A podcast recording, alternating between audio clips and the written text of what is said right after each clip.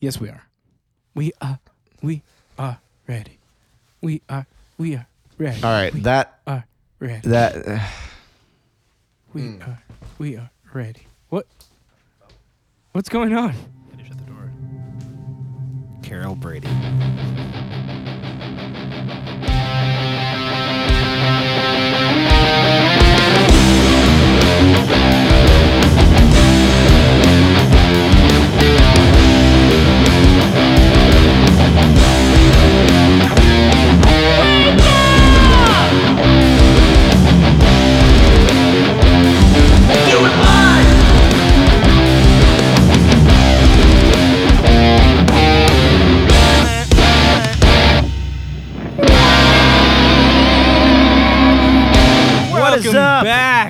Everybody. This is Origins and Adaptations. Episode 70. Episode 70. I am seven Andrew. zero. What's that, Chris?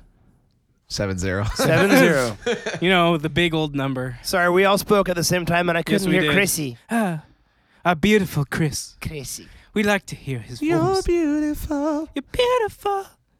You're beautiful. It's true. You know, you sound just like James Blunt. Yeah, I know. I practice every day. Only I like your voice more. Yeah. Oh, Same. Thank you. Thank you. Honestly, not a fan of his voice. Dude, he he quickly became one of the most mocked and hated vocalists of all time for that one song. Cause the "It's True," saw you like people I just saw your face. yeah, exactly. I think people hated that so much because it was so overplayed. Can't, can't hear you. Yeah. I'm so in love. Chris is like, "That's with enough." to be fair, I loved that song in like seventh grade when. Oh yeah, You know, when that was your life. when that was. When that was life. that was true. It's a pretty melody, but after you hear it repeated so many times, you realize his voice is really like agonizingly. What what other one did he do that was really popular? he did have one other hit, didn't he? Yeah, there was I- that one, and then Oh, I don't remember. I Not- don't really. not care. that it matters, but no. so we got a good show for we you got guys a good today. one. Let's, you know, Cody. Mhm. Today's a pool, and we're just going to jump right into it. Uh, Feet first. feet fast. First, starting with some Doom Patrol news. Uh, for those who do not know, Doom Patrol is a comic book that started on Vertigo. Actually, it might have started on DC and then went to Vertigo. I don't believe you. Uh, and it was a group of kind of uh, supernatural Mm-hmm. I think you're actually right. uh, supernatural team who dealt with things that the Justice League didn't want to deal with. Oh, So like the weird and out yeah. of like just the weird stuff. Uh, so one of the characters, his name is Robot Man, and he was a race car driver who got in an accident on like while racing, and pretty much his body burned alive, but they kept his brain and put it in a robot suit, hmm and so he's Robot Man. Uh, Brendan Fraser is playing him. That's awesome. I am so excited. I like brendan Fraser. Yeah, he. This is like the first time he's been on the screen in a long time. Yeah. Uh, Alan Tudyk is playing the is playing Mr. Nobody, uh, who is the bat. He's one of the main Doom Patrol bad guys, okay. uh, and that uh, that's a good casting as well. I think he'll do an incredible job. Um, but so I'm just excited. Uh, Doom Patrol will be with Swamp Things and Titan, or Swamp Thing and Titans, on the DC exclusive streaming service. There was also a small clip that they showed of uh, Young Justice season three with Mhm. Nightwing like uh, infiltrating a like a smuggling ring. It was pretty cool. Cool. Um. So yeah, I'm excited for Doom Patrol to actually be happening. Uh, I know there's going to be some tie-ins with the Titans TV show, which I'm still not excited about.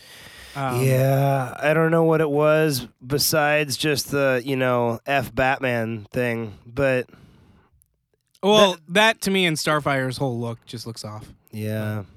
Uh, moving on, uh, Lois Lane is a, a character. Uh, she is coming to uh, this. I think she's coming to the Supergirl TV show uh, on the CW. They like did a whole official announcement. And this is going to be a new woman playing Lois Lane, right? Yes, I think for Okay. like the 60th time. like we talk about how many Spider-Man there are and how many Batman there are. Uh, I feel like there's been more Lois Lanes than anything. yeah, there has. Yes. Definitely. Absolutely, entirely. I mean, what? Five that I can think of. Because Four. was Mark Margaret oh Kidder God, was, you have the old TV show that we never even talk about with Yeah. George Reeve, yeah or pardon me, George Reeves, and then there's Christopher Reeve. But um, anyways, the the gal who played Lois Lane on that, who was a blonde Lois Lane, okay incidentally. and then we have Margaret Kidder Mm-hmm. and then we have Amy Amy Adams. Amy Adams Do not forget uh, Kate.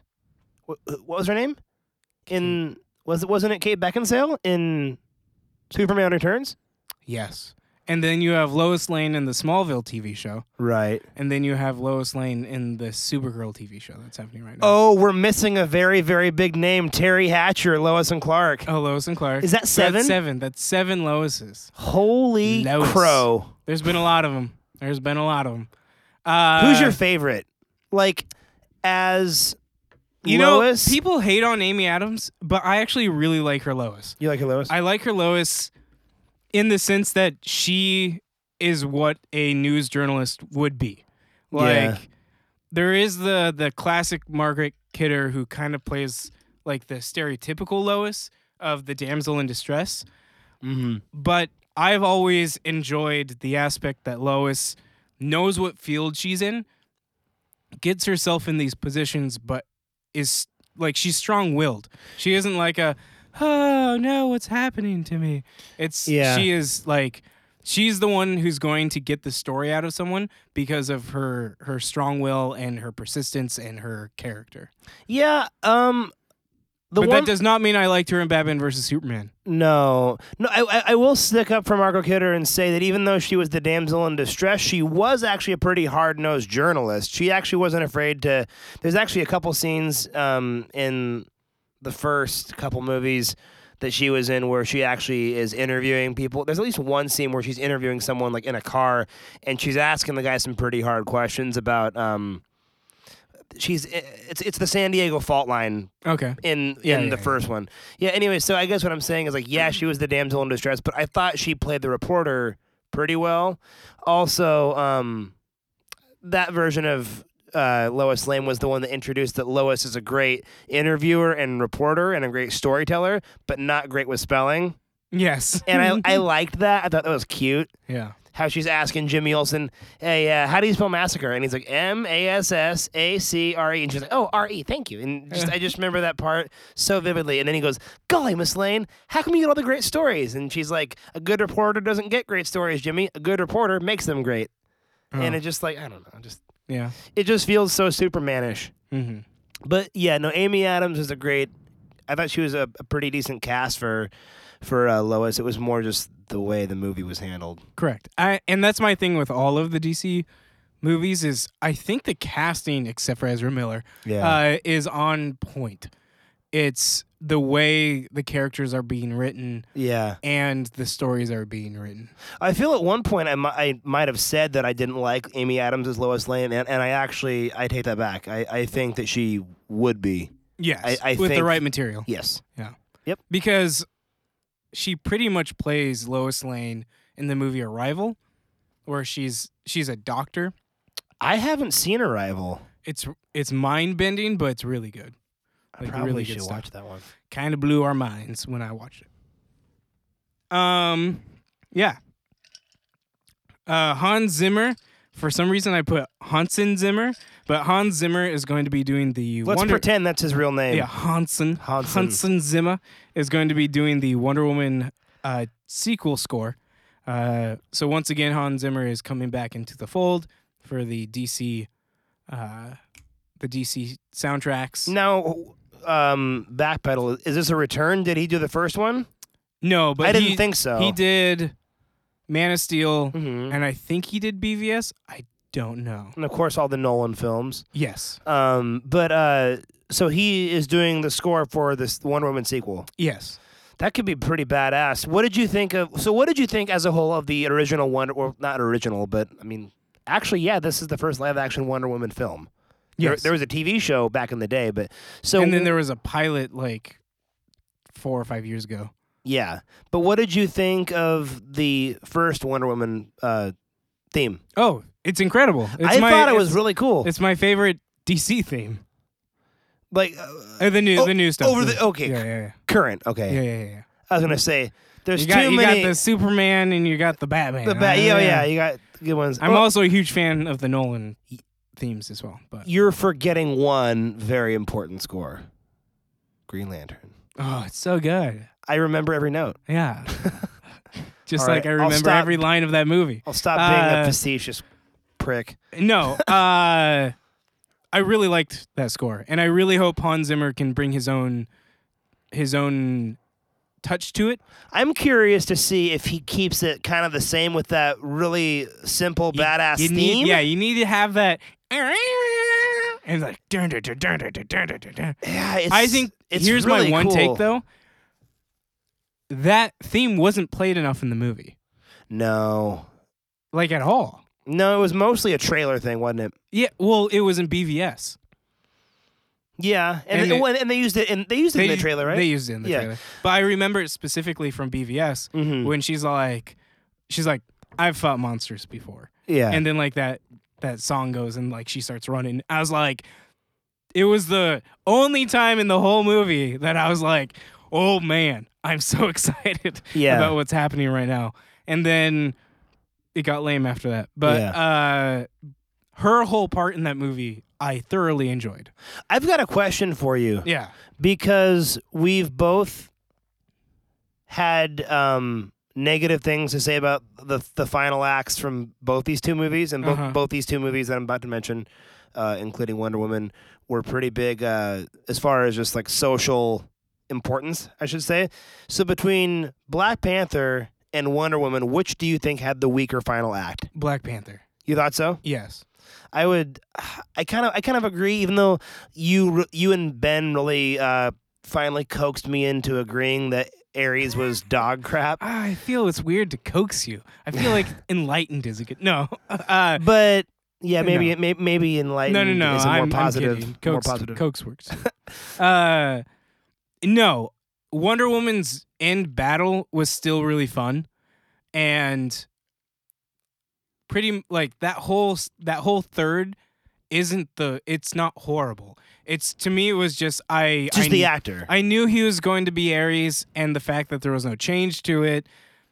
Okay, but when he had the suit and when you didn't focus on the mask, Mhm. like he looked like Ares, like he looked cool, I thought the outfit Um, looked cool too. and I I hate how she defeated him. To me, that was the stupidest thing. But all of that is better than, to me, is better than the the finale of Black Panther. Is it because of the CG? The CG is one thing where it's like it's just two CG characters fighting each other, and I can tell. Mhm. Like I know that most of the fights in superhero movies are CG characters fighting each other, but it's when it's like I can say in my mind, this is actually happening because it looks really good. That's when it's fine. With Black Panther, I could just tell that it was just all CG. Like yeah. that it was it was not good. And then I I don't know how other people feel about this, but I felt the battle in Wakanda was so lame. And the one reason is because the people who are dying, and it brings me back to Star Wars Episode 8, the people who are dying are people we don't know about. Mhm. Like, we don't care. We haven't seen these. And since, once again, they're CG characters, yeah. to like our mind just goes, okay, they're they're cannon fodder. Like these are the people that are just being thrown. Mhm. If you actually showed people like in Lord of the Rings where they have real actors in this fight scenes, they're dying, you can kind of see the gruesomeness of that and you see like these are actual people. It's Right, more intense. It's- yes. It's, a more visceral experience. And so in your mind you're going these are actual people who are dying. Whereas with Black Panther they had a CG rhino attacking CG people who at multiple points you don't even see die. You just see their bodies on the ground. yeah. And so I understand there's that whole mentality of that's just war, like you don't know everyone. Mhm. But as that would be true if I was inside of that, and that's not true. If I was in that war, I would know the people on, whose side I'm on. That they would be people I knew. Um, as a viewer from the outside, if you're trying to show me as a as a filmmaker, if you're trying to show me uh, destruction and the uh, the fall the emotional weight of it. Yes. Yeah. It's you have to show me those things because as a viewer, I'm just going to, you know, it's just going to go over my head. And that could be a very simpleton way of thinking, but that's a challenge I put to filmmakers, even though they never hear me. Like, no one's ever going to, no filmmakers like, what Andrew says is pretty good. uh, no, but that is a challenge that I have for myself to have. Like if a filmmaker is able to draw naturally draw that from me without me having to do a deeper context insight, uh, to me that is good filmmaking. If you don't when do they that, just make you care. yes, if you don't do that, you could have a cool fight scene, and I'll say it's pretty cool, but it's not going to bring anything out of me. Yeah. It's why I love movies like John Wick, where you're seeing him, you're seeing Keanu Reeves interact with all the people, and it's like he, like, it to me it's visceral just because I feel like these are actual people who are dying, and and not in a sense of like taking reality out of like bringing in reality, but it's just a immersing me more into the context of the story, into the universe, and that's just something that the ending of Black Panther did not do. Um, whereas I feel like Wonder Woman did a little bit more. Especially, I really like the uh, the village scene where she's in the. I liked, even though there was too much slow motion, I liked the room where she took out all the guys in the room, Oh yeah. and I liked Chris Pine's like shotgun, like full on blitz that he does. Yeah. Uh, that was really good. And then I liked her fighting in the alleyway. Uh, yeah, that was that was great. yeah. So all of that, and the real reason that I was able to have that connection is because they weren't using CGI as much, or the CGI was just better um, in those moments. So that is why I would say that the Wonder Woman ending is better than the Black Panther ending. Yeah, I would agree. What's our next bit of news, Andrew? Next bit of news is James Gunn's Guardian of the Galaxy No way. is put on hold. That's all I'll say. Okay. Uh, but the Good grief. I You're just gonna kill I us. wanted to I wanted to put that in just for you. Ah. Uh, no, but it has been put on hold, which might interfere with some plans for other movies. well, Um, but that's all we'll say. We've said a lot about this. Um, Dominic Monaghan and Matt Smith are going to be in episode nine of Star Wars. Uh, for those who do not know, Dominic plays Merry in the Lord of the Rings movies, who is Oh, okay. one of the hobbits. And then Matt Smith was the eleventh Doctor from Doctor Who. So he's like he's he's known in so the their names nerd community. definitely. There are people who are speculating that Matt Smith is going to play Thrawn, and these are once again people who don't pay attention to anything outside of the movies, because Thrawn is already in the Star Wars universe, right. and his character is really important in the story he's in, and the last we see of him, he's getting hyper spaced out by octopus whales. That sounds really weird. Yeah. Uh, Without context. yeah, but he's being hyper spaced out by octopus whales, um, with a, a Jedi, and and that's the last we've seen of it. And so it'd be weird to bring him in this movie if we've never, like, that's the last we saw, and that was supposed to happen right before Episode Four or right before Rogue One, and so it's weird to have that, and then in Episode Nine just have him come out and be like, oh yeah, th- I'm here, and yeah. I do think that he could play at Chiss. I think that would be cool if they brought in the Chiss Empire. Are people speculating this because of the way he looks then? Yes. Okay. He's he's tall. He has an elongated face. yeah. But the thing is, none of the actors that we've ever speculated, that anyone's ever speculated, end up being who they are. No, never. And this is something that I was talking to Kevin about. And it's always the worry of bringing big names into the Star Wars movies because that means we're going to give them pointless characters that nothing's going to happen with. Well, I mean, so you you kind of brought something up that I've been thinking about for a while. I think you're you're a couple steps ahead of of the game because the you know the the creators of the last Star Wars film, the main saga, not Solo, Yeah. um, killed off they've killed off several characters that we just inter- or or have harmed or you know tried to do emotional things with characters that we didn't know before, like Laura, Laura Dern's character, Yeah. Admiral Holdo. Yeah. Like And she- Rose's sister at the beginning. yeah, okay, good, perfect. Two examples, and mm, I, I can't really feel much for her dying in the in the the hyperspace bullet scene because we didn't really get to know her, and when we did get to know her for a, a second, Her she- character was bad. she was kind of a jerk, yeah. and or at least pretending to be one, and it was kind of too little, too late for me. Um, so I think what you're saying is like, um, if they were doing it right, they wouldn't bring in a character like Thrawn at the wrong time. Correct. But they could. Cody, I just don't. Uh, That's what I'm saying. oh, that would hurt so bad. Yeah. Especially as a. It's weird because to me, every other media in Star Wars but the main movies are the best part. Like the comics are good, the the animated TV show is good, the books aren't the greatest. The books are very hit and miss. Yeah, there are some that are really good and there are some that just aren't. Uh, but I feel like that's always been Star Wars. Yeah. Um, no, but the comics and the animated show are really good. And before they were like those things were good.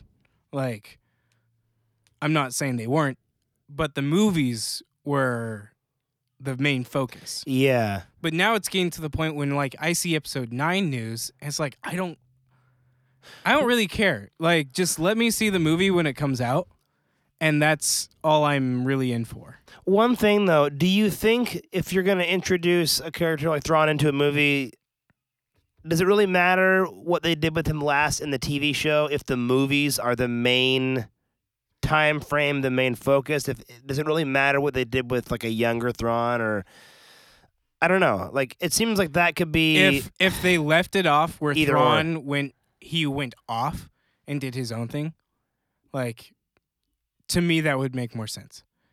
But this is a Thrawn who is hyperspaced with like against his will with a Jedi into outer space, yeah. into somewhere else that no one knows where they are. And I will say that as if it's just the main movies, yes, they have the whole opportunity to do that. That's totally cool. Mhm. What's not cool is if Lucasfilm did it because they have this canon and they have this story uh, that is set up, and to just completely ignore it and throw a character in, to me, that is.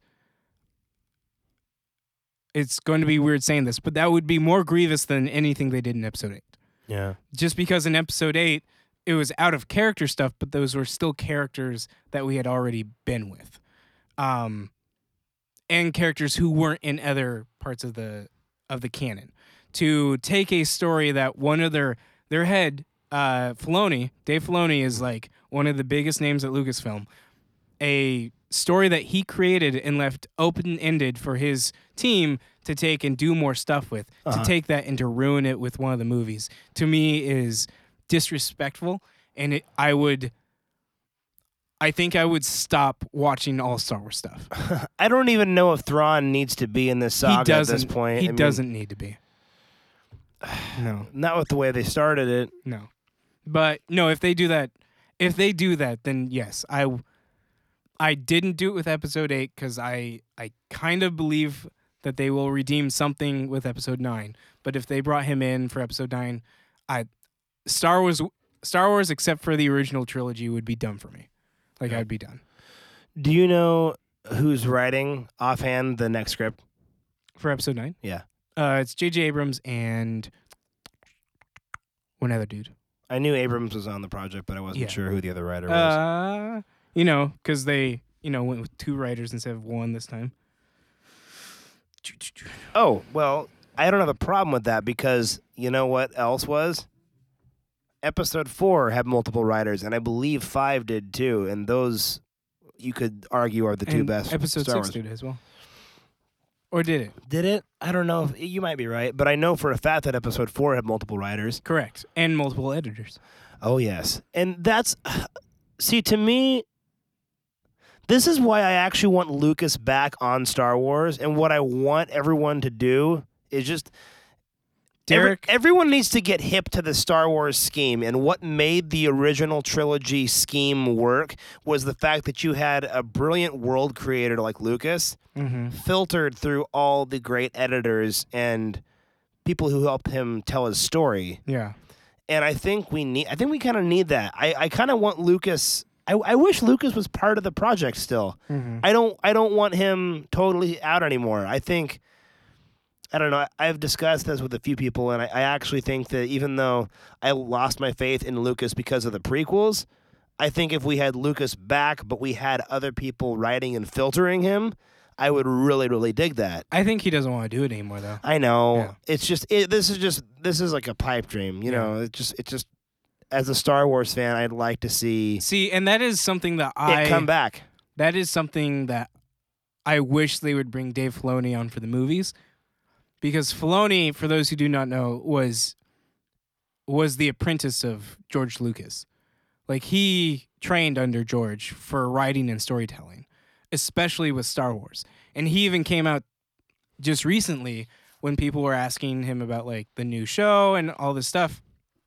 And he said the best thing to do when writing a Star Wars story is to go back to the source and the center of it all. And he said, and that is George Lucas. Mm-hmm. That's what he said. Uh, he he gave George Lucas high praise. He loves George Lucas, um, and it, for as much as nerds and fan like nerds get on George Lucas's case, and it's because they know he's better than what he gave. And I I will I will say that because You know what it's like? It's like it's like a basketball player with his head in the clouds because of whatever reason. It's like it's like And he plays- someone not performing up to their ability. to me it's like Kobe o, Kobe O'Brien. No, Kobe, Kobe Bryant. Kobe Kobe- Kobe O'Brien, Kobe O'Brien. Kobe Bryant, Bryant for the past like what five or six years of his career, of his career, he wasn't. Like, yeah, and then his last game he like shoots like 50, 60 points, yeah, he scored. which uh, which I over will. over. 60 We're going points. into sports right now, but I will adamantly believe that the other team went easy on them, so that way he could have a really good game for his last game as a respect towards a legend. You think so? Yeah, I buy that. I, I agree with you. like You're probably right. he also shot a ton of baskets and missed a bunch. well, It's that's like- that's most of Kobe's career. Kobe. Uh, Don't get me wrong. I like I I, I like uh well I don't like Kobe at all, but I think he how would I put it? I love I love to watch him shoot. I think he was a great player, very very uh amazing player to watch, but let's be honest, he never saw a shot he didn't like. it's true. Uh, the writer, his name is the co-writer for episode nine. His name is Derek Connolly.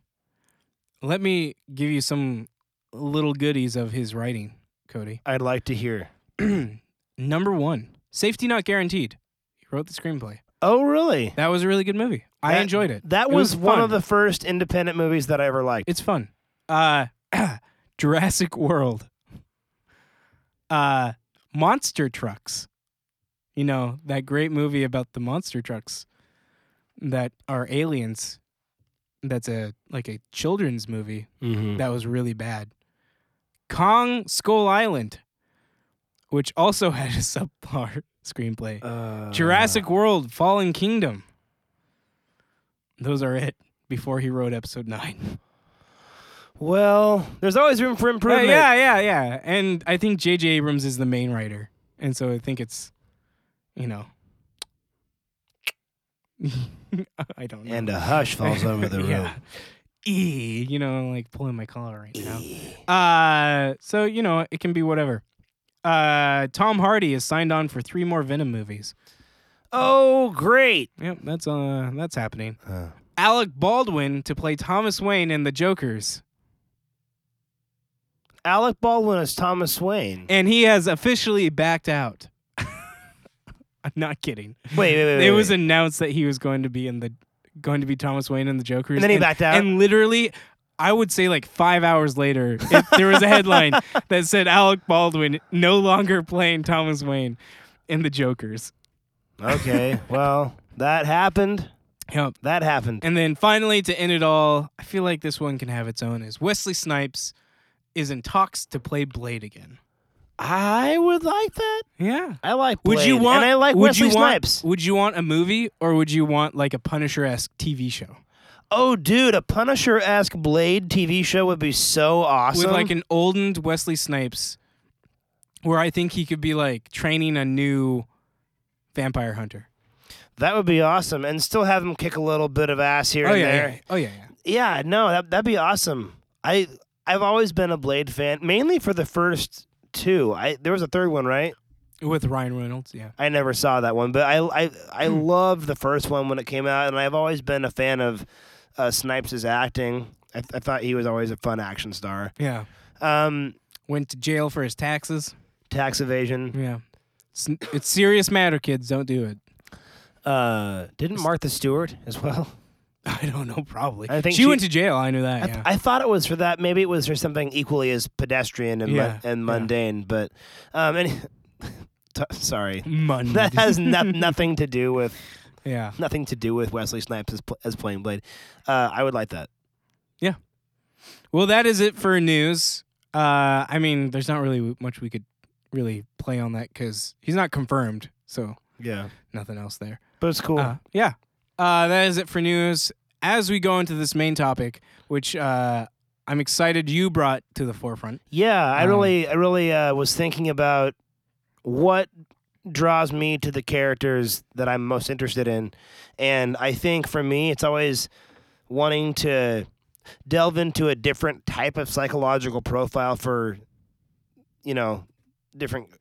it- It's for me. It's delving into different types of characters and and Yeah. and, di- and digging into their psychological Mhm. profile. and who they are. Yeah. But some What drives people, them. yeah. But some people I've noticed it's not about variety, which is what what I like.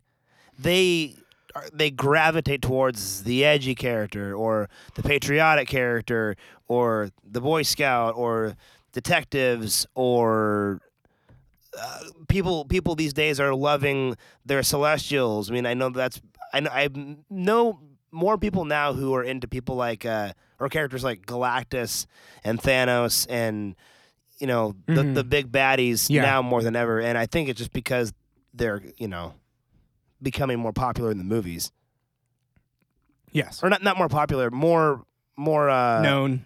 more no more of a plot point. That Mhm. I don't know. It took me a long time to get out. It's fine. But yeah, so I I like variety in my characters, and I was just thinking about like the Punisher's uh, ethics and his code versus like say Superman's Yeah. or Batman's or Wolverine's. They all have their own uh, code and their own ethics, and I think that affects the stories and what's in them. And uh, I'm curious, what compels you to read like which Well, type of character, or are Yeah. you are you like me where you like that variety? well, it depends on the mood I'm in. Like, Me too. there will be moods where it's just like I want to read someone beating the crap out of people.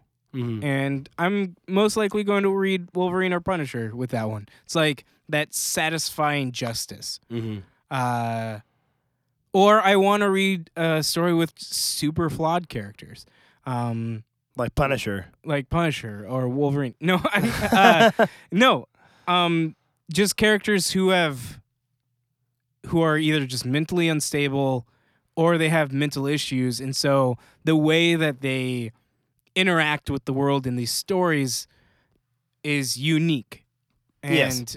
and it brings a different perspective when you are dealing with people in the real world, like especially when they dive into bad gra- bad guys Mm-hmm. just like the evil villain characters and exploring their past and their history and their character and why they are what they are. And it's why I love the character Doom, Doctor Doom, is because he has seen every reality. Mm-hmm. He has seen every re- reality, and the only realities that survive are the ones where he is in control. He's a great example of this. I like this. You, you go go into Yeah. a Doctor Doom uh, Uh, segment. I'd yeah. like to hear you do a Doctor so- Doom segment. And so there's so many things of like, oh, that could just be the arrogance, that's ego, where in his mind he says, oh, I- the only ones that like succeed are the ones I'm in charge of. Like he could say that a lot of villains have said that,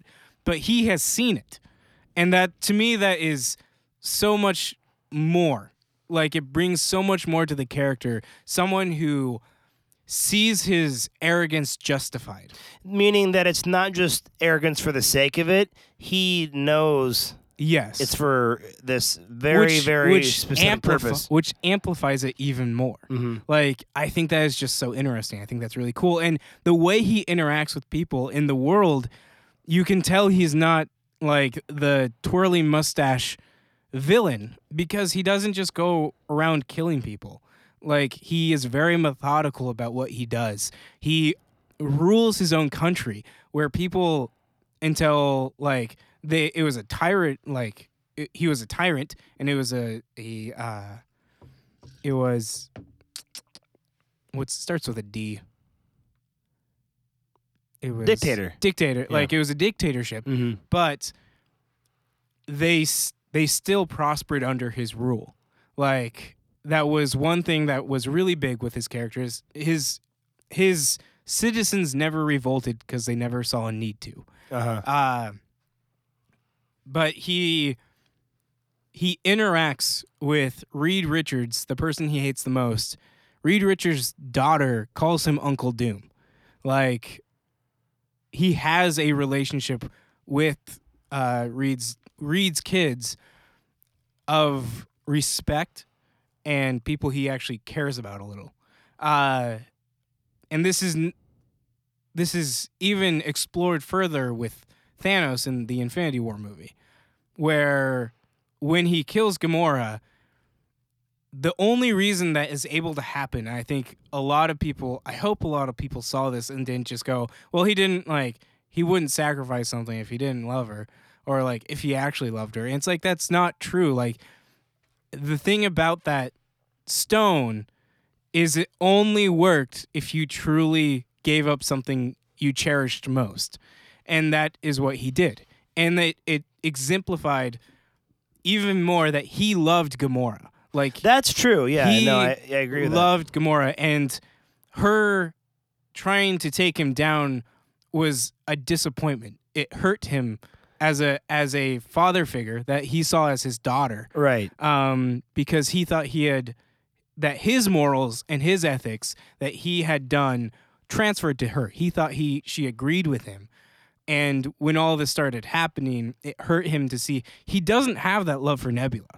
No. Like you see that to the No. point where he's willing to torture her to get information. Mhm. Like he doesn't have that at all, even though Nebula is his daughter. Yeah. Uh, and it's it's things like that where I, I think Thanos Thanos is another is another case, especially in the movie. I don't know so much about in the comics.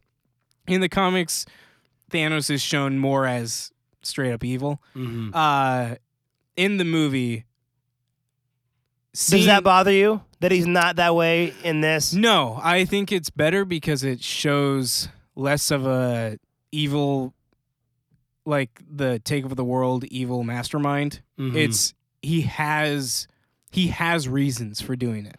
Do you think that's a big difference between comic book characters in the 21st century versus prior? Well, that's the thing is I think people And why nowadays folks are so into villains? yeah, and because before when comics were being made, who is the biggest bad guy? What's that? When what's your when question? comics were first coming out, Oh, you always have mad scientists and stuff. but I mean and- like in the real world, who is the biggest bad guy? oh, oh, originally, of course, like Hitler It was Hitler. And so Yeah. you had these dictators who, had no redeeming qualities, essentially. yes, from what we see as, like, I'm not advocating for Hitler or anything like that. Are you sure? But, but especially us in the 21st century, uh, who weren't around in the 40s, like, we do not know Hitler. Like, we do not know Adolf Hitler. We didn't know him personally. And so what we have is a historical painted bad guy, yeah. evil, take over the world mastermind. A lot of what he said in speeches proved a lot of it. Oh, Um, yeah. His philosophy and his thinking were definitely uh, are around that logic with like eugenics and all of that, where it's just like kill off a certain group so that way a superior group can rise. Uh, it is very. It inspired a lot of evil mastermind comic book characters. Oh yeah. Uh, what we have now in comics, especially around the 80s and 90s with comics, is you have writers who are taking that that evil mastermind world takeover character and they're diving even more into the character. They're going behind where now people are saying like I always see those those memes where it's like the way someone treats an animal says a lot about their character. Mhm. And then you see pictures of Hitler who loved animals. And so it has this aspect that we try to take, we try to dehumanize the monsters yeah. of the world so that way they become they can become that take over the world evil mastermind. And what people in the 80s and 90s started doing with their villains is they started to humanize. They started to take away that dehumanization of those characters and go, okay, what brought them to this place? What what was the father telling the son that he's not going to be able to go into art school because he's bad at painting? Mhm. and that is that is well known in the world like that happened to Hitler that he wanted to be an artist and then his dad forced him not to go to art school I actually didn't know that. I knew he And was a so- painter. I didn't. I didn't know that his dad discouraged him. and so him. there's that there's that aspect of if he went to art school would have it have been a different story uh not saying that that's a tragedy You're not justifying. that is justified. Uh, it's just stuff that people in the 80s and 90s, and especially now in the 2000s and in movies, that people started exploring more. With Thanos, I'm with Thanos and Infinity War. It's not justifying what he did in my mind. It is why he did why he what he did, and the reason he did what he did is because on his planet he gave them an option to do it. They didn't do it, and his planet died. Right. And so he then started going to other planets and started doing it, and the planet started to prosper. So he saw in his mind, this was the I right have- thing to do. I have I have one way of doing this, and it works, yes. and I'm going to keep doing it. And I want the universe to thrive and to be prosperous. So my ultimate goal is to do this with the universe as a whole. Um and that whole aspect is even more amplified in his thought process of randomized. That it's not just the poor who are being killed off so that the rich can do stuff, or the rich who are being killed off so the poor have a chance. It is a randomized. It is a randomized thing um, that it happens, and so there's no bias. Uh, that whoever is left, it is left up to them to prosper, um, for for their life. Do you think that writing villains in this way is the reason why nowadays you're seeing so many more people with favorite characters who are the the, the villains and not just the good guys? Yes, Is because they enjoy pulling back the layers of each character and digging in. That and on top of actors, actors who can do a good job at portraying their character is key. Um, That's true. Number one being the Joker. There's been a lot of good Dark- villains over the past 15 years in movies. There's been a lot of bad ones too, but Yes, but for Batman, 1989 and The Dark Knight, the two actors they got to play the Joker, even though there wasn't a lot of depth to that character, he's Mhm. chaos. Like that is his. That's as deep as he goes in those movies. It's, it's just chaotic. Like he is kind of the evil of all evils just because of that. uh, the actors who play him bring a charismatic side to it where you Yeah. are you're entertained and you want to see more of it. yes. That is key as well. And so you have that with Josh Brolin with Thanos, but you also have that intricate backstory. The same goes with Loki, Absolutely. where Tom Hiddleston is a charismatic char- actor who has that tragedy of a backstory of being lied to his entire life. Uh, so those two things, I would say, is what makes the character great. You can have really good bad guys. I will say James Spader's Ultron was charismatic, drew me in, but ultimately the character was bland. Like yeah. it, there was nothing to the character, and so by the end of the movie, I was bored with him. I enjoyed him at first; it was really good, all the way up until pretty much the middle of everything with him, and then I was just like, I don't even care anymore. Uh, to me, that's that's where it falls flat. You can have a charismatic actor all you want, but if the character, if that charismatic actor cannot bring anything out of that character, you're you've got nothing. You got nothing. I think the key to a good character, and yeah, you're you're right. I th- I think I think the key to having um that compelling quality in a character, um, and their ethics or their or their their values or whatever. Mm-hmm. I think the key is the conviction. Yes. Like So it doesn't yeah, really I think matter. that's what I was trying to get at. Yeah. Yeah, because I know some people who like we've mentioned on the show before. People who like, oh, Superman's just this Boy Scout. He's boring. He's too this. He's got conviction, Yeah. and that's always had a lot of. That's always where a, a lot of the strong emotional pull comes from, because a lot of Superman's struggles were emotional, Yes. and th- having to deal with. He's basically immortal, Mm-hmm. but he's had to deal with so many close people dying. Yeah.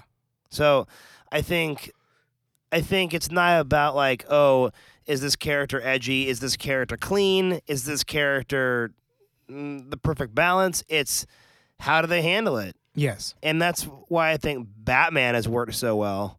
Is because there's the, Because they, he- they always me- they always reiterate his code, Yes. even though he's come damn close to breaking it a couple times. Mhm. But And I think that's what gives me issue with DC right now. And it's what it's what bothered me so much about the end of Wonder Woman is because that had the whole movie is about faith and what you believe in Mm. and your convictions and your moral co- moral code. And then at the very end, she beats Ares with the power of love. And it's just like and then there's- the whole spiel yeah, at the end at with the end love, when, when love, she's love. like when she's like and all that really matters is love. And it's just like okay, that's a good theme. that wasn't the theme you had. that though. wasn't the theme for the whole movie and that's what to me that's what ruined it. Is just like i get that he said he loved her as he's flying away in the plane but to me it would have been better if he didn't say i love you. That if he got in the plane and he died and then in that moment is when she realized what what actual love was when he dies of this romantic love this yearning for a partner uh and that is now gone. And that like that draws out even more. I like i could have seen that then but to me it just like everything happens so fast and then it's just like oh i love you i love you too. It's like okay well this is generic and used in every single movie ever. Yeah. and then then it's like the whole movie is about belief and you know faith and having the faith in war is what powered ares and ah and then she's like oh but i did it because of love and i was just like what It's uh, there's It's a, just out of there- nowhere. There's a disconnect. yes uh Like the the the the conviction has to be the, the the conviction the conviction of the character is what gives mhm. the theme meaning. yes And when that's kind of derailed, derailed. When that's when that's derailed, uh, it's just kind of like, wait, what? yeah And that's one of the flaws of Wonder Woman. I always thought was that that ending part where she Mhm. says, "Oh, it's you know all Yeah. you need is love." A, you're turning into a Beatles song out of nowhere. i know and then B, you're missing the point of the theme that you already set up, which Yeah. is faith. And I guess faith, hope, and love are all kind of wrapped, uh, you know, together. I guess in yeah in the spiritual realm, but it's like uh, it's, you're still kind like- of you're, you're missing the mark. You're talking about romantic love but like the whole the whole versus faith. It's Yes. it's two separate I- principles. like what really needed to be pointed out is that the whole movie she has this mentality of man's world is evil and there's no there's no hope there's no faith in it at all because Ares is here. And if I kill Ares, that will be restored. And that's what she has faith in. And then she has this whole belief that this guy is Ares. She thinks the big bad is Ares. And so that drives her. And she goes and she kills the big bad. And he's not Ares. He's just a dude doing what he's, you know, trained to do. Mm-hmm. And he's following orders from Germany. And in that moment, it's supposed to be this your belief was wrong. This was not Ares. You believed him to be Ares, and that is false. And what it should have been is that faith in humanity that she had seen through Chris Pine and his ragtag group of nobodies, that there was, even though there was evil and men were doing bad things, that there was Chris Pine in his character and what his character was showing her throughout is that there is faith and there is good and there is hope. And that is what should have inspired her to be able to fight against Ares, who was had this whole notion of there will always be war with man because there is no hope in that. Uh, and that's what it should have been is either either one of the three hope faith or belief with which to me belief is part of faith but it just never once was about love. And No. that's until the very end when chris pine dies. And that's where it bothers me the most. It's just like what's the first two-thirds of this movie about? Yeah. like why? I if- noticed, we, man, we always seem to manage that U turn back into writing flaws in movies we like. Yes. Or don't like. yes And we both Well, we both I'm- loved Wonder Woman, or I loved Wonder Woman, i despite like, I despite very having a lot of flaws. But yeah, I liked it and I was very entertained. It's definitely the best DC movie. Uh, I recommend it to people who want to see it. oh yeah, I definitely tell them go see it. Uh, I don't look down on anyone who says they love Wonder Woman. Like, it's there. Uh, but that's something I do with almost all the movies. Is I, I look at I look at it as a whole instead of my time with it, and I analyze, I critique, and it's I always do it. But if you had to answer this question off the cuff, because well, you do have to, because I'm doing it right now. Okay. Which character, as far as their code, who who Uh-huh. who do you find the most relatable? A Spider Man. Spider Man. Yes. I knew you were gonna say that. uh, because he's the ultimate good. Um, Su- I mean, Superman's that Boy Scout hopeful good, but Spider Man is vulnerable, and he's not immortal, and it's that, it's that duality of.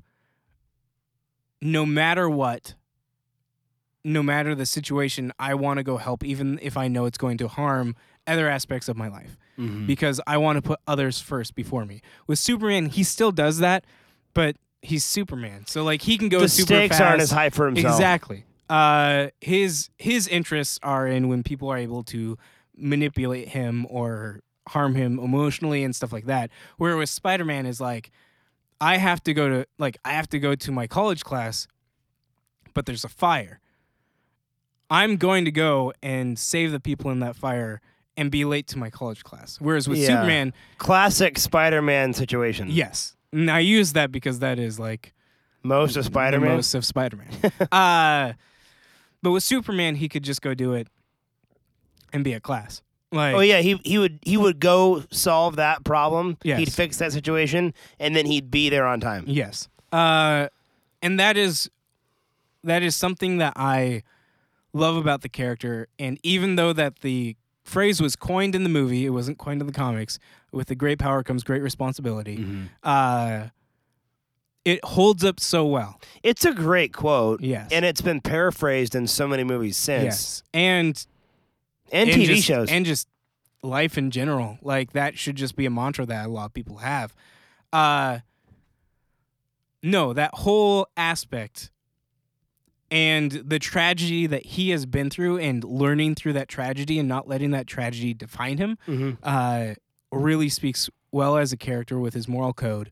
Um, someone who is able to work with Deadpool, to work with Punisher, but bring them to this sense of no, you will not kill anyone. Mhm. Uh, really sticks out to me, and he cares about he cares about the people he fights.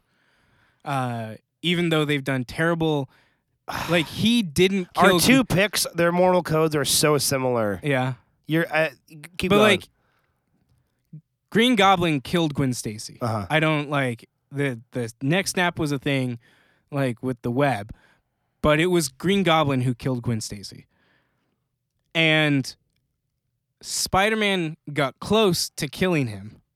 It was the one of the only times he's ever gotten that close to killing him, but he didn't.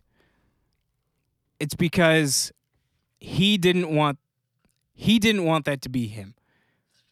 That that is who he is is the one who in revenge takes a life and it, it speaks highly even if it's the person who has crushed and destroyed the most in his life mm-hmm. he wouldn't do that to another person um so it's that it's that moral ethics and it's something that i i will come back to you really fast to see what yours is um that i was thinking about earlier today because i saw an article where it talked about the new fantastic four the new run that's coming out uh where it talks about how it brings back the the values of superheroes like they the fantastic four kind of like are the epitome of values in superheroes. And it's something that I thought of as that I've talked about many times on the show here, but I'm a Christian and my values and morals through Christianity are going to be different. And it's something that I've I've struggled with because it goes, do I try to project this onto a character? because that's going to be different than a character that has already come out saying that they're agnostic or atheist, Yeah. which they have done with Reed Richards in in uh, the Fantastic Four, which they've also done with Batman, and so it's this aspect of if I they can't remember ever having read a Batman title where he said he's agnostic, but I get the feeling It that was- it Bruce. was- I get the feeling that Bruce Wayne would be an agnostic. I it never was just it was just announced by DC that Batman is an atheist. is an atheist. Yeah, not even agnostic, which is weird to me because he's met gods. So I don't know. I always see. I that surprises me. I always saw Bruce Wayne as more of an agnostic. Yeah, and then this is something we can talk about later. But I mean, it kind of fits here.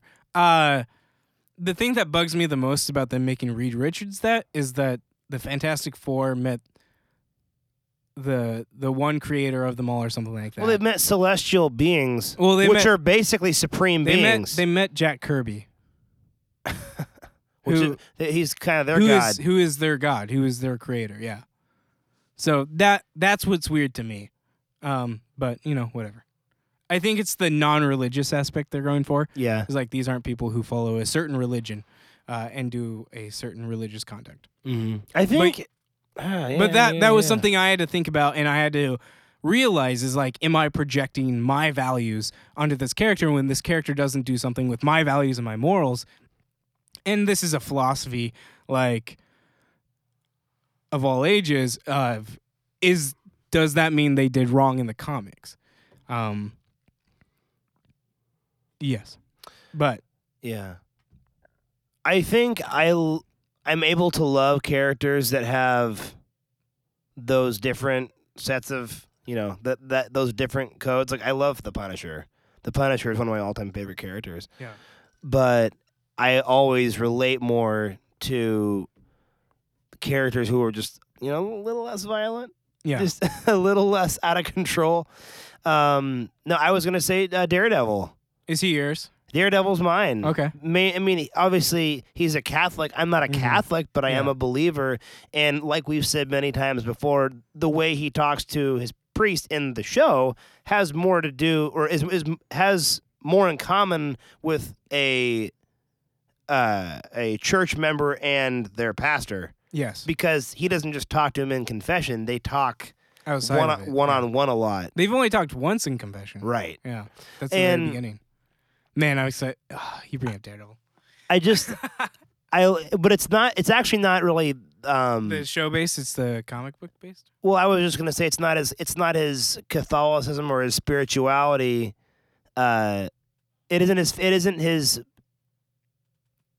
Being involved in the church necessarily. Mhm. It's what that brings out, which is the constant struggle between, gosh, I really, really want to pummel this guy, like, Mhm. like really, like, kill him, yeah, but can I do that? yeah, Because there's there's moments where it's like you know he wants to, or where he feels like he has no other choice.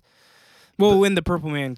Oh, yeah. For the for those who do not know, well, he feels bad about hurting people the way he does too. He doesn't Yes. because he doesn't even want to to cripple them. He doesn't Yeah. want to do that, yeah, but he, man, and like that's what I love about the character, and I love that they brought it to the show. Is it's in the moment. His. It even is brought in with his family history. In the moment, he's going to go bat to bat. Like he is going to. He's going to give it his all, mm-hmm. and he takes himself out of the situation. Mm-hmm. Uh, but after that, afterwards, it it riddles him with guilt. yeah. Um, which and, I- and for from for some like twisted reason, I like that. yeah, well, it's it's showing you a character. Once again, we talked about the the mood. Like I have these moods where I want that character. Yep. And that's the flawed character I'm talking about, where he just you know goes all out, but he has these hesitations and he has these moments of weaknesses where he realizes like I'm going too far. Mhm. Uh, but then like I need my Spider-Man moments. I need this fun like I'm playing the Spider-Man game which for those who do not know is incredible. It's awesome. It's everything I need from Spider-Man. And also the Amazing Spider-Man comic that's being written by Nick Spencer is also really good and it's like this is a good moment for Spider-Man right now. Uh, I'm really enjoying pretty much everything Spider-Man once again where I wasn't before. Good. Uh, but I need those moments. I need that Peter Parker. I need that that that quirky Spider-Man who's going to throw out quips that annoy everyone. But in the moment will be the most reliable character you need. Mm-hmm. And it's the same with thing with Nightwing. Like I will read a Nightwing comic when I need a character who trusts and believes in everyone and that everyone else trusts and believes in. So, would it be fair to say that you like characters that have spirit? Correct. You like you you like that spirit. Spirit and optimism Yeah. are the two that I like. Those are those are characters that re-energize me. But then I also need my like I need my broken characters. Like I need to read these characters. I need to feel for these characters.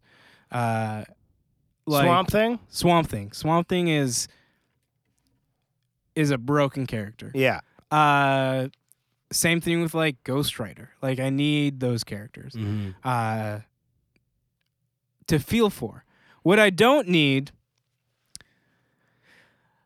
are characters with empty agendas. Yeah. Uh, where How it is aggravating is that? where it's not the character's ethic code, but the current writer who is writing them with their ethic code. That is what I don't need at all. yeah. where- that's ugh. Where it's a character who has never cared about this stuff and all of now sudden, all of a sudden caring about it. yeah. or you have now ruined something about a character in the past because of something you brought up. And this i will use for the uh, mockingbird.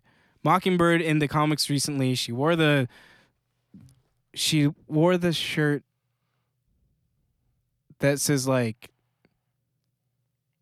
it was something about feminism. It, it was a huge like controversy and everything. Big statement. yeah, and my issue wasn't with the shirt. It is with the it's with how they handled the character.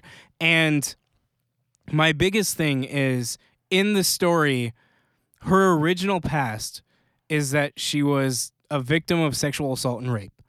And she killed her rapist. And it was a big thing between her and Hawkeye because they were a thing at the time. They were married, I think. And he couldn't forgive her for killing someone. And it's this aspect of Hawkeye, you don't understand what she went through. Like, yes, she did something wrong, but in that whole moment, everything, and a lot of people would agree with her, everything she did was justified with what she went through. And they took that and they didn't want to have her character be that. And so she wasn't raped or sexually assaulted. Uh, she was, uh, it was a, she cheated. She had an affair and she regretted it. And to me, that ruins everything because That's worse. because now what you're saying is people who are survivors who have gone through that aren't strong. Like it had this whole mentality that oh a superhero would never get go through some because you know a man wouldn't go through that and so we need to have a female superhero who can go through that and that bothers me so much cuz not only that but now she's in the wrong. Like yeah, you're making her a less admirable Yes. character. And it was this whole thing about, to me, it hurt feminism because I am a person who, That's Like, so strange. I am a person That's who wild. will defend feminism, feminism when I think it's like maybe it's because my opinion of what I think it is Yeah. is wrong. Uh, but when I believe in what it's fighting for, like that, when you just throw it because it needs to happen because it didn't happen in the past, that's when it bothers me. Mhm. And and when it's willy nilly just thrown in without thinking about the past or the character in the past, because you the want, continuity of the character. Yes, because you want to you want to amplify what you're trying to say. That's when it bothers me, and that's when the writer is getting in and trying to shove their ethics in. Yeah, when they're tr- they're basically trying to write in their own ideas of what's Yeah. right and wrong, not the character's code. correct. Yeah. Now, two characters where who are very strong female characters that I've never had an issue with and I think do well for feminism are Miss Marvel, uh, who is um, I will always say this because she's awesome. Kamala Khan, like not only is she a strong independent female, uh, she's a main character and uh, she does incredibly well. Um, I had another. Well, Wonder Woman is the other one. Like Yeah. Wonder Woman is. She is, to me, she's the best at it because she doesn't take anything from anyone, and she comes from a place where women are strong, and so you Mhm. can believe in women. And I loved it in. I just read Wonder Woman Earth One, which is a really good read by Grant Morrison, and they have Oh, the- Morrison wrote that one. yeah, Nice. And it, it has this aspect where one Wonder Woman is is has this whole mentality that women need to be saved from men and all of this. Uh and what happens in the story is when she interacts with the women on Earth, like one of the first people that she interacts with, and this is Wonder Woman where she's like a teenager, uh, like late teens, like 1920, um, interacts with a sorority, like, and one of these, one of the the girls and the women here become her friend. Like, she's the one that she's starting to understand things from more. Uh, it doesn't hurt her character like that the sorority isn't worse because they aren't like the people on Themyscira. Like and that's one of the things is the the women on Themyscira have this like, oh men are evil, blah blah blah. Uh you know women are stronger without men, this whole mentality.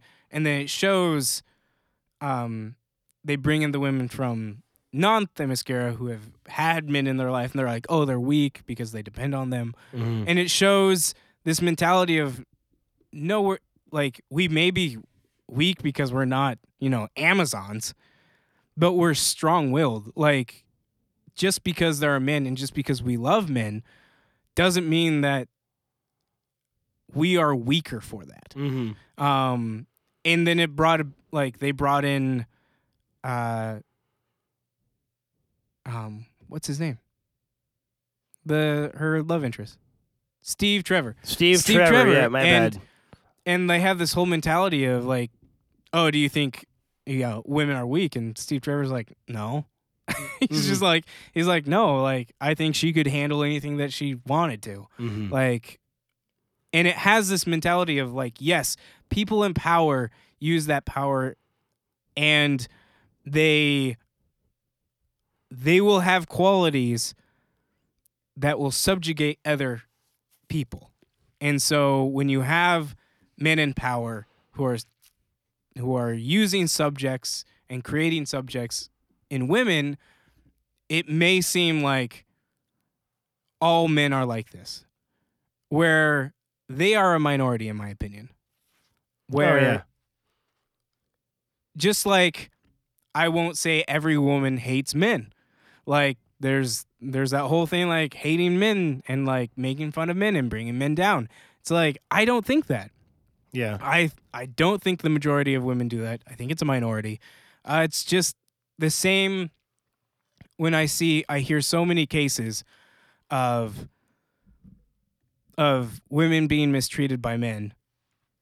And then I know that it's a versus a majority, it's a minority.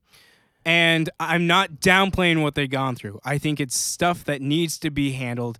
It needs to be seen. It's why I supported not essentially the Me Too movement, but what it what it stood for Mhm. because I the person who started that movement is not a great person, but what it stood for uh, and what it did to Hollywood, I think, is incredible uh, because it's something that everyone has known about and no one's done anything about. Mhm. Uh, and I just went on a huge tirade about one thing. But no, and so just bringing that and forcing it into comics and br- forcing it onto characters that you're writing at the time because it's what you want to talk about.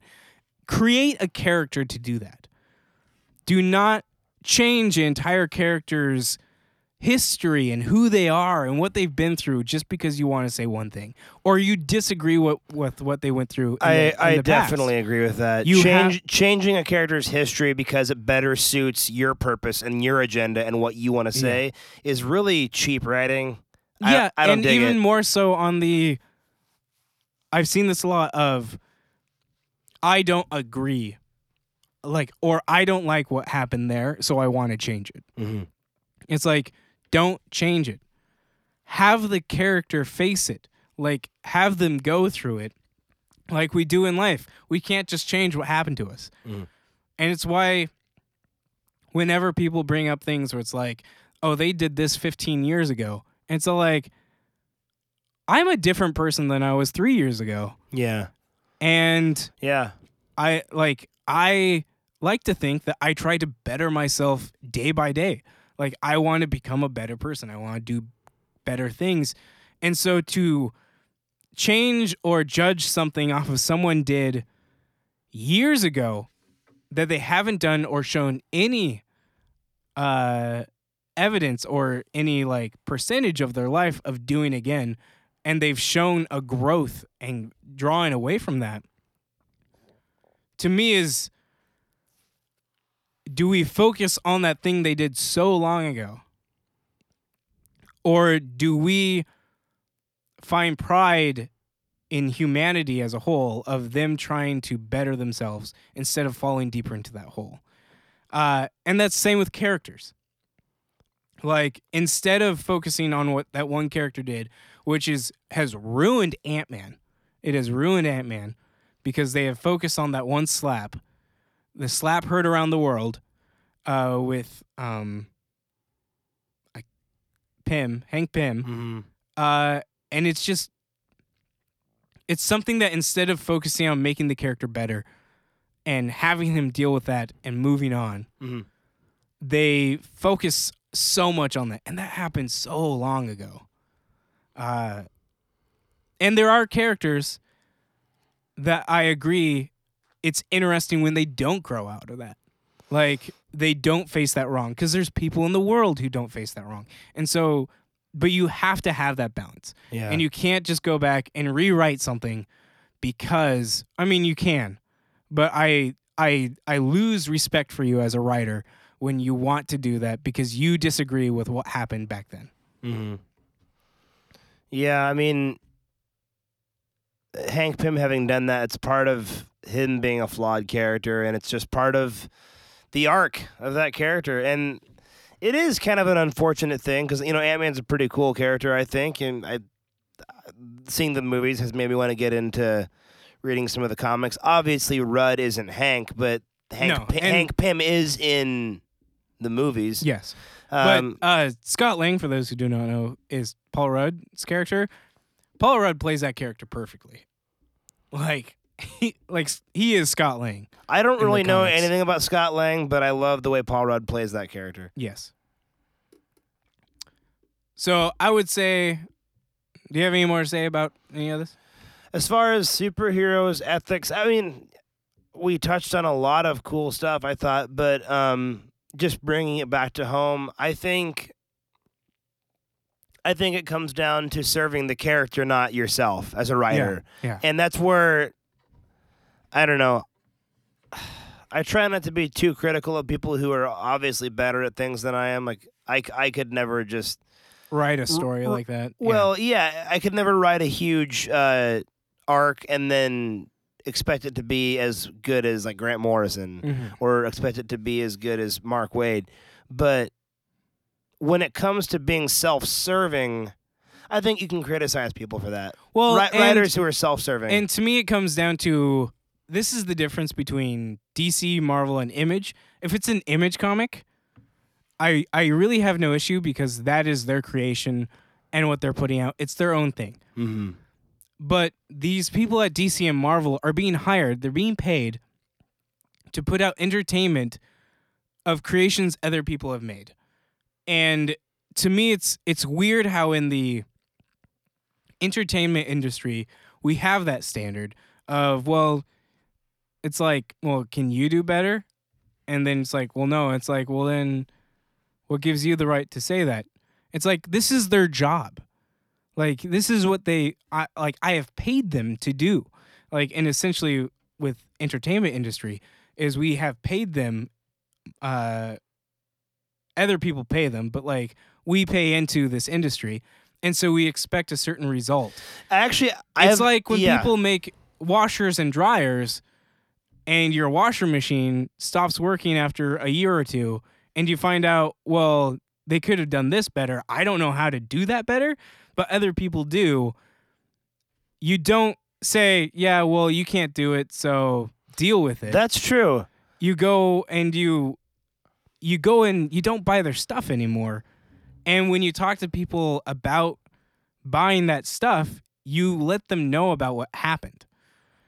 And so that's that's the way I am with writers. Like I think for me, it's also like there is a loyalty that I think uh, writers should have to the character and to the character's fan base. So here's the analogy that I would make. So a band or um let's say a songwriter in their early days, they're finding themselves, and they re- you know they release their first album or their first and second, and they they cultivate a, f- a fan following. Mhm. Now, there's something to be said for being true to oneself and doing what you want to do. Mhm. But once you have these people who have shown you loyalty and love, you kind of you do owe it to them to some extent to give them a re- something in return Yeah, and there's and keep them interested. and there I can do, be a there and- can be a critique in that. Like yeah, if you are a band who starts phoning it in, yeah.